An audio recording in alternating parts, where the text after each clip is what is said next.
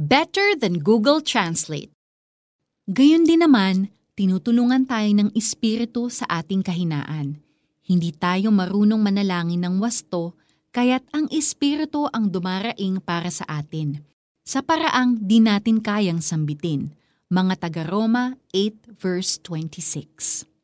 Nakapunta ka na ba sa ibang lugar kung saan ang lengguaheng ginagamit nila ay iba sa alam mo? You try your best to communicate with the locals pero hindi kayo magkaintindihan. After much effort and the use of hand signals, the other person finally gets what you are trying to say. Nakaka-frustrate, di ba? Kapag nagbabasa ka naman and you come across a statement said in a foreign language, you turn to Google Translate for help. At best, it can translate word for word, pero kadalasan, namimiss ito ang totoong essence ng sentence. Artificial intelligence isn't so intelligent after all. Aren't you glad that we don't have to deal with this communication breakdown when we pray? Sa mga panhong wala tayong masabi kundi umiyak, the Holy Spirit translates our prayers for us. Kung wala tayong magawa kundi maghinagpis o dumaing, makakarating pa rin ito sa langit bilang panalangin. Hindi lang word for word ang ginagawa niyang pagsasalin, kung hindi, puso sa puso. Ang ating Ama na alam kung ano ang nasa puso ng lahat ay makakaintindi sa sinasabi ng Holy Spirit. The third person of the Trinity is our divine translator, infinitely better than any app available or even Google Translate. He speaks on our behalf and understands perfectly what we have to say.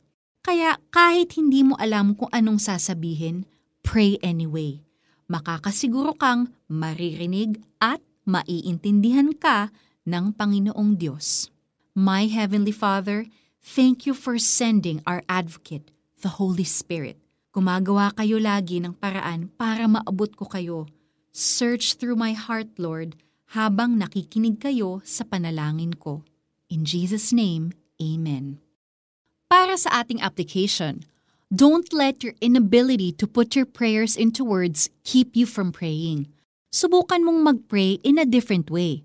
Cry, sing, dance, or gawin ang kahit na ano habang ang puso mo ay nakatuon sa langit. You can also choose to stay silent habang hinihiling sa Diyos na salain kung ano ang nasa puso mo hanggang sa mangibabaw kung ano talaga ang laman nito.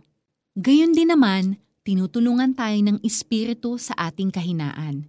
Hindi tayo marunong manalangin ng wasto, kaya't ang Espiritu ang dumaraing para sa atin. Sa paraang di natin kayang sambitin. Mga taga-Roma 8 verse 26. Ako po si Sonja Kalit Kakilala wishing you a very blessed day.